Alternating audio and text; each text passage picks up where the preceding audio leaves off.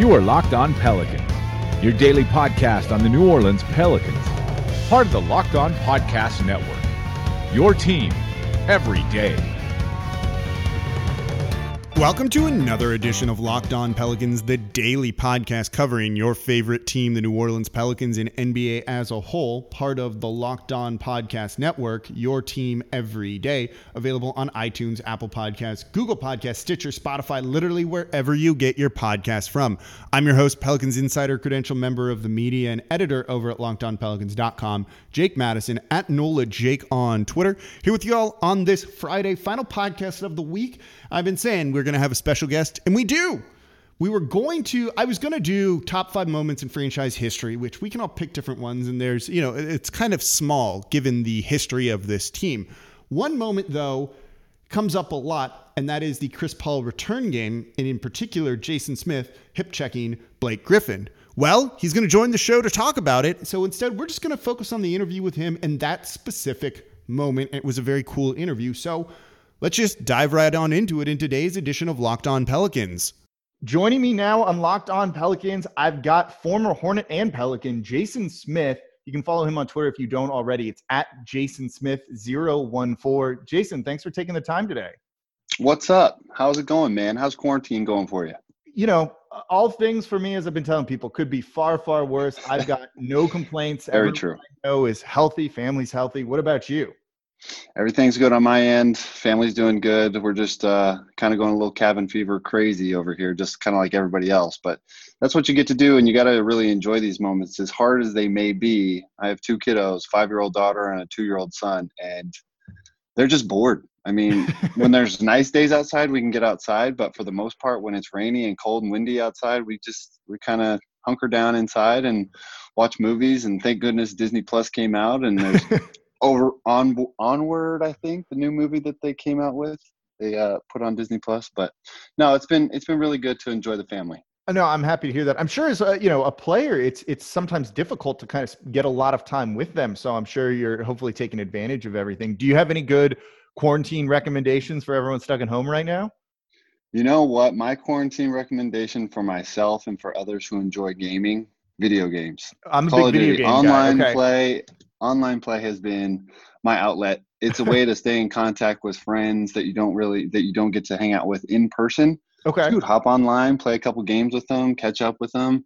There's a lot of FaceTiming going on. There's a lot of Zoom calls. Yeah, a lot, on. a lot of these right now, right? but uh, I've been on probably three, four, five different Zoom calls of birthday parties and family get-togethers, and it gets a little chaotic, but it can. You, you learn to deal with it, and it's actually a lot of fun to see how everybody's doing, how everybody's holding up through this quarantine. Yeah, I'm sure as uh, you and I are on Zoom, this will be just audio on the podcast. We've got the beards going right now, and I haven't like trimmed the side down on this for what seven, eight weeks now, whatever it is. It's been rough. Quarantine haircut needs to I mean, come see, like, soon yeah, enough. My hair is just oh, I need a haircut. That is probably I need. You know how like when they're talking about restarting the NBA season and they're saying players need five six weeks to kind of get back in shape, warmed up, ready to go before they play whatever it is. Look, just as like a regular person, I need like two weeks. Drop a little bit of weight, get a haircut, shave a little bit more, so that when I go back to my day job in the office, I'm not looking like this. I think that's what's so crazy is that they're talking so many different scenarios of where they're going to play the mm-hmm. games how much time do they need to get players back in shape because a lot of these guys a lot of these guys do not have access to any basketball. They said that it's kind of surprising that you know thinking about that. There's people, just regular people, who may have picked up a basketball more recently than certain guys did. And Chris Paul the other day said it. He said he hasn't shot a basketball since layup lines the day they postponed the season, that game between Oklahoma City and the Jazz. And yeah. it's kind of wild to think about that, you know, whatever basketball we are going to get, whether it's a shortened regular season, some weird playoff format, might not be the best basketball we've ever seen. It absolutely won't be the best basketball, but it'll be something to kind of put a close to the season. It'll give some finalization to some teams. But at the same point, is there going to be an asterisk by some of these championship banners? Is that going to happen? I think it's it's a good possibility that there's going to be like, oh well, they won the championship, but quarantine, breaking the season, everybody was healthy. Uh, there's there's going to be so much discussion, and it's going to keep those ESPN analysts going. it keeps it helps create contact content for for everyone else. Uh, speaking of Chris Paul, you played with him here in New Orleans. Uh, his final year, your first year here. What was it like playing with him, just as a teammate?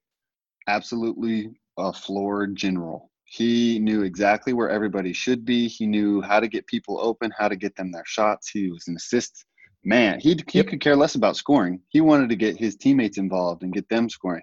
And for me, when the, the few moments that I was on the floor with him, I didn't know I was open when he knew I was open. So the fact that he just he he knows every little detail about the game and it's so much fun to play with a person and when you're superstar puts that much time into the game, it only makes your team that much better. And obviously we went to the playoffs that, that year. And he was in the playoffs basically like a superhero. He had that you know that series went six games against the lakers basically with you know not single-handedly everyone contributed on that but he yeah. had the triple double i think it was in game four or five that extended the series. Uh, you guys won the first game on the road in la which isn't the easiest thing to do. That was a really fun impressive team i think for you know the group of people that kind of was retooled a little bit on the fly in the middle of the season and the start of the year too Absolutely. And it was very, very tough because we had lost David West that year, I think. Yep. And it was Carl Landry was stepping into that position. And it was a big, big shoe to fill, especially with David West. Um, I mean, going against the Lakers, that was the Lakers of like the Showtime Lakers. They were they were winning championships then. Yep. So had, for us to meet them in the first round in a row, yeah.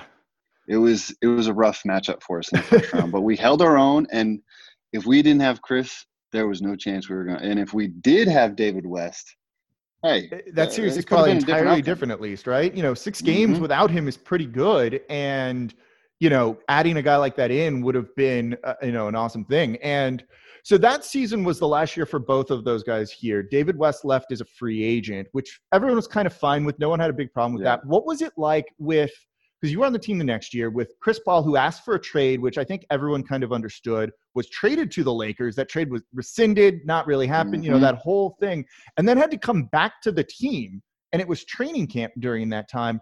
You know, New Orleans went through a, a similar-ish situation with Anthony Davis, to, you know, uh, last season where he wanted out and really tried to force his way out, and then the rest of the team is still there with him everyone said the right thing, saying it's fine. He's part of the team. He's one of us. It's no big deal. What was it like though, being in the locker room when something like that happens? When you have a guy's like, "I want out." You know what? That was the craziest situation going from the off season. There was a lockout. There was mm-hmm. I was yet to get signed. We were coming out of a lockout, and there was lots of speculation like, is Chris going to get traded? Is are we going to resign him? Da da da.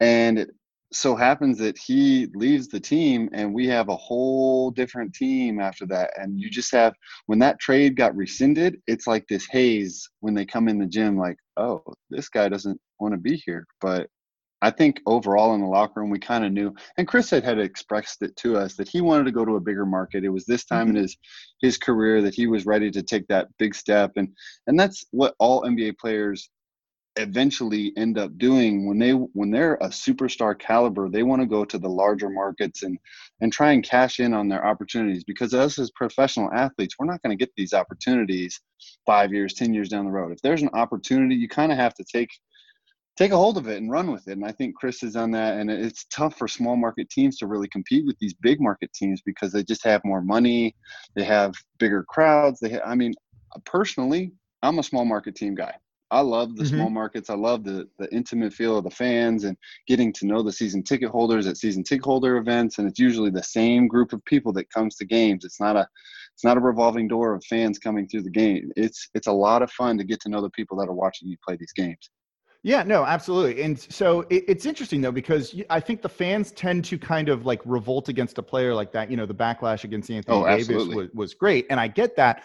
And you I think they kind of expect the players in the locker room to do the same thing. And it's just not like that at all. It's like a different mentality of like you and other guys kind of get it for everything. And it seems to make a lot of sense. So I've always found that kind of interesting that, yeah, everyone's just kind of cool with it and get that, you know, it's a bit of a, a business. And you've, like you said, Absolutely. you got to make the most of uh, the opportunities for everything. And like you were on the, what, you were on the team with Anthony Davis or my God, I no, I got the year right. You were here for part of, you know, when all of that was kind of going on in New Orleans. Yeah. Yeah, it was uh it was crazy time because that was the the two months that I had gotten to come back with the team. Yeah. Anthony was still with the team, but there was a ton of trade rumors and that I was seeing it from afar and then I got into the situation. Mm-hmm.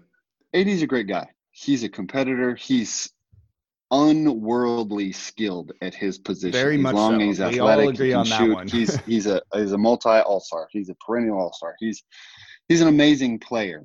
But for him, he tried to maximize his potential in getting to a larger market and possibly playing with a LeBron James. And it didn't happen at the trade Mhm. deadline.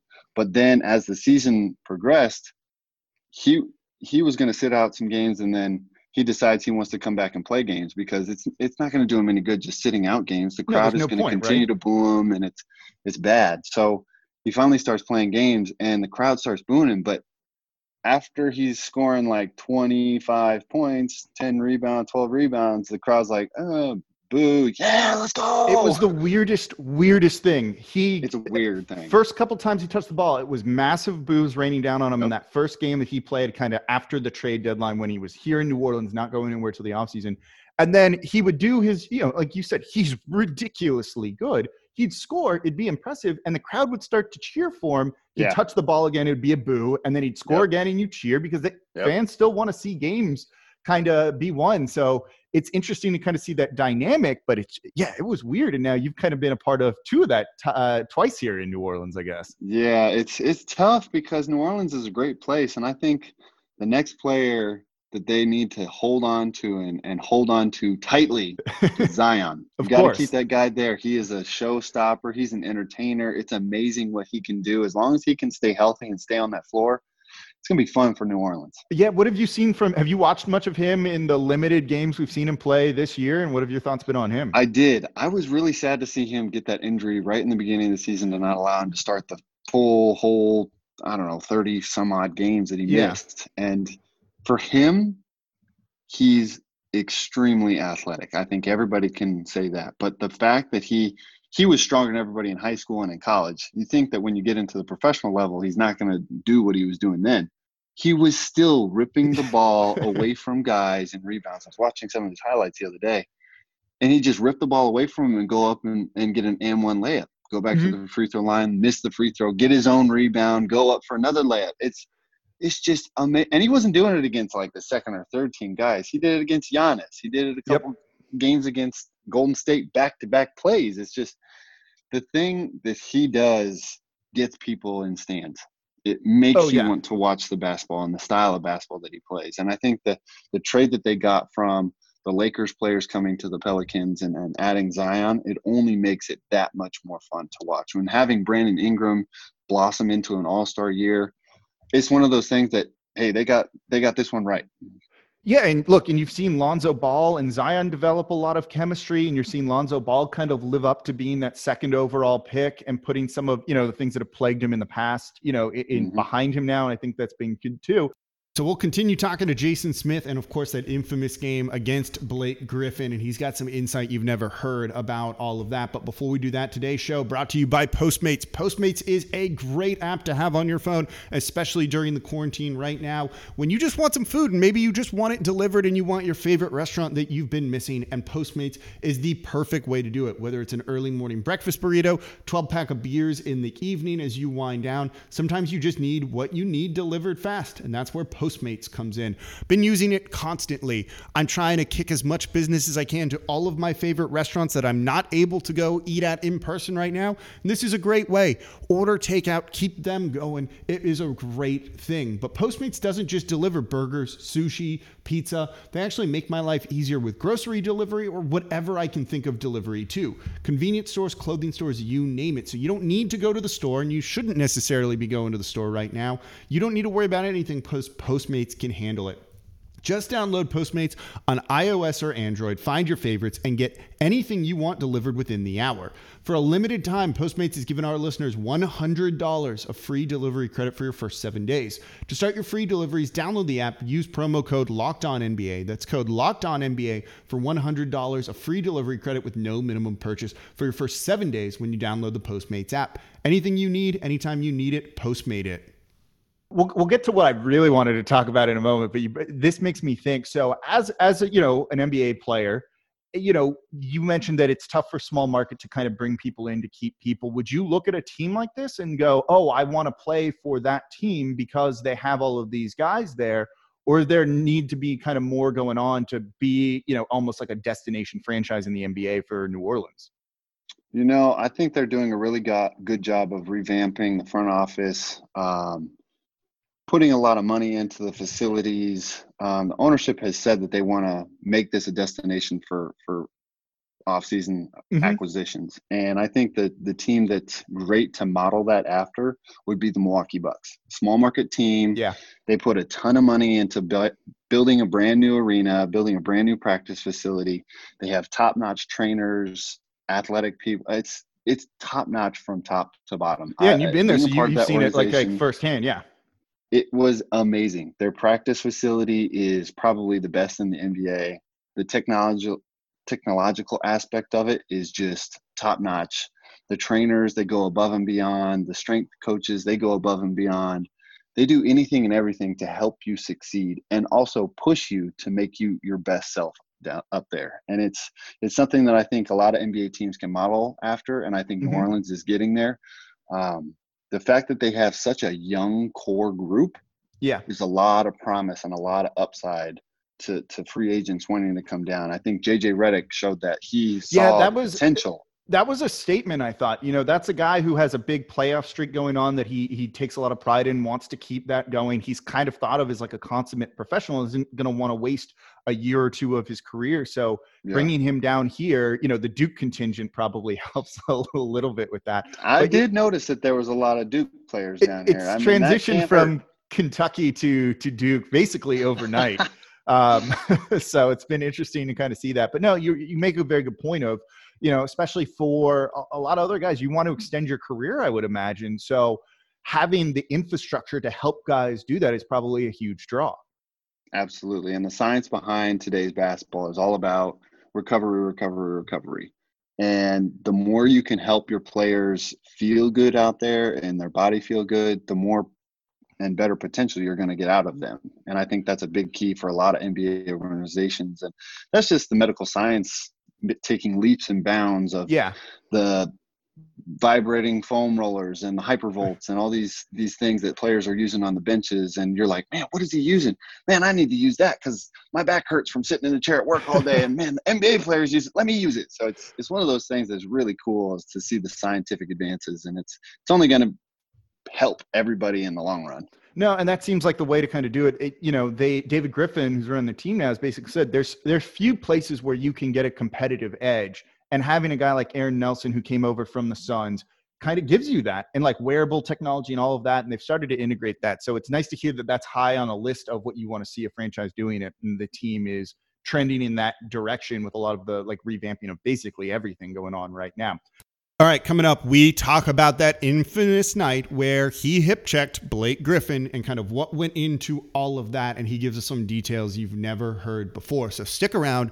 Coming up, talking more with Jason Smith. But before, don't forget, subscribe to Locked On Pelicans wherever you get your podcast from. There's nothing going on right now. And we're giving you this amazing interview with a former player getting insight you can't get anywhere else. So make sure you subscribe to Locked On Pelicans wherever you get your podcast from. So, I want to talk about a specific night, you know, with you and your career here in New Orleans when it was still the Hornets. I've been doing like a top five moments of like franchise history. And when I was talking to people about what some of their top moments are, your night against the Clippers in the Chris Paul return game and Blake Griffin is regularly in the top five as like an exciting moment, a fun game.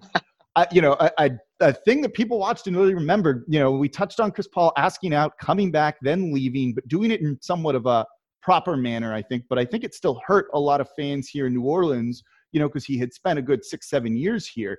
In that return game, though, the tensions were high, and we kind of even saw it this past year with Anthony Davis making his return after the trade to the Lakers the off the offseason. Was that game leading up to it any different for you than another game was? Were you kind of all aware of what was going on and kind of the emotional stakes going into that one? Oh, absolutely. It was it was one of those games where you knew exactly who you were playing, you knew when they were coming into town, you prep- you might have had a couple games before that that you kind of overlooked going into the Clippers game. Okay. And for me, I I was a guy that was very loyal to my coach and and Monty Williams, and Mhm. I would have done anything for that guy. And he got my mindset so riled up, and I was so psyched to play this game because Chris Paul was coming back into town. It was his first game back in town.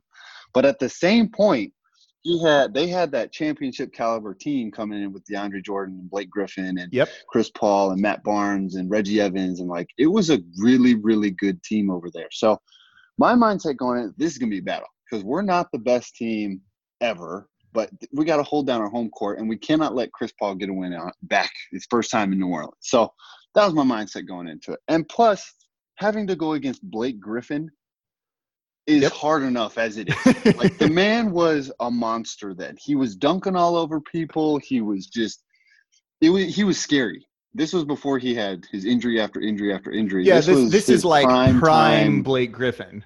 Just smashing all over people dunking highlights espn all the time. So i had the mentality all right this is going to be a fight tonight. This is going to be a, a really really tough physical game not only with blake with deandre keeping him off the boards but we went throughout the game and it was a battle back and forth and it was like I kind of figured it was very very physical and Blake and I were throwing shots at each other and I wasn't allowing them to dunk all over people and I was that guy that was just kind of trying to hold down the defense as much as I could and prevent as many as those highlight dunks. So we were going back and forth throughout the game, and I I just remember the play of they got a steal, and I I watched the the replay of it a couple times, and I just shot like a bullet out of a gun, sprinting full speed, full court.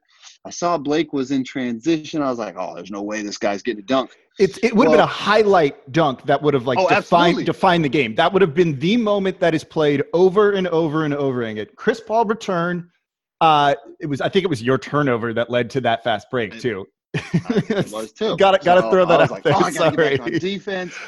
so I'm sprinting back on defense. I was gonna try and cut in front of him, and when his shoulder dipped and my shoulder dipped, I was like, "Oh, this ain't gonna be good. This is good. Oh gosh, this ain't gonna be good." Because he's a big guy, and I don't want to Yeah. get trucked, and I don't want to get trucked by him. So I hit him, and when I hit him, I was like, "Oh no!" So I kind of put my hands up and was like, "Oh, I didn't mean to do that. Didn't mean to do that." But it looked like I killed the man on replay. He went flying, and look, we all know Blake. eh, That one was just a hard hit of two big dudes going full speed. Like he didn't really flop on that one, I don't think, and his body No. kind of like sp- sprawled out, and it got the crowd into it though. It really did. It really did. And the thing was that this was the time of the Saints and the Bounty Gate. So I got lumped in with that stuff. I the media was going yeah. all over me. And Jay Jay Leno put me on Tonight Show saying that the Saints coaches were giving me bounty money because Blake was in town. And I was like, man, this is getting taken way out of proportion. It's, it's this is crazy. But the fact that it happened on Chris Paul's return, I mean, the energy level in the house was electric. It was one of those memories that you just remember forever. Yeah. And it's something that I'll never forget, obviously. So, so after it all happened, you know, it obviously wasn't meant to be a dirty play. You seem pretty happy though with how it went. So they they ejected you from it for what a flagrant two, I think. Oh, And absolutely. when you when you walked out, I remember this. I was still covering the team at the time, but I sit in the stands. You had your arms up, pumping pumping the arena up on all of that. I didn't I didn't want to let my energy deflate the building. Like the fact that I had gotten ejected from the game deflate the building. I wanted to keep the crowd going. And at the time, I think I might have blacked out a little bit from the Okay. moment.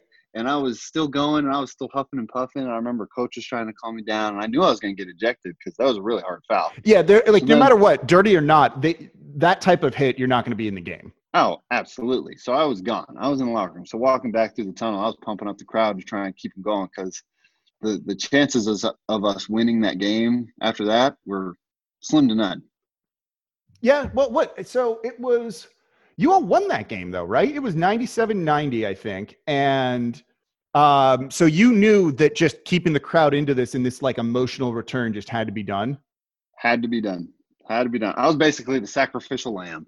There you well led to a win in what was a big game. So that is I, I, dig it. I think it worked, and I think everyone everyone still remembers this moment. That's just kind of one of those like weird moments in history, something that meant a lot. And for a city that's kind of gone through now two superstars and Chris Paul and Anthony Davis wanting to leave, you know, the motto and the slogan for this season is "Won't bow down." You, you know, which ties into some history of New Orleans, but there's clearly a bit Absolutely. of a shot at LeBron James being the king in all of this too. And yeah. that moment that you had kind of embodies that, I think, a little bit. A team that at the time significantly better than the team you were on, and yeah. you were not scared to go up against them and weren't going to back down. You know, in that sort of moment, I think. So I think that's one of the reasons it really resonates.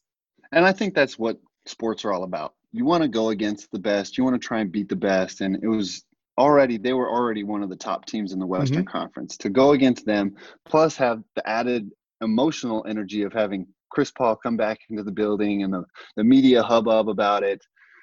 It was just a fun time. You're the underdog. You go out there and fight as hard as you can.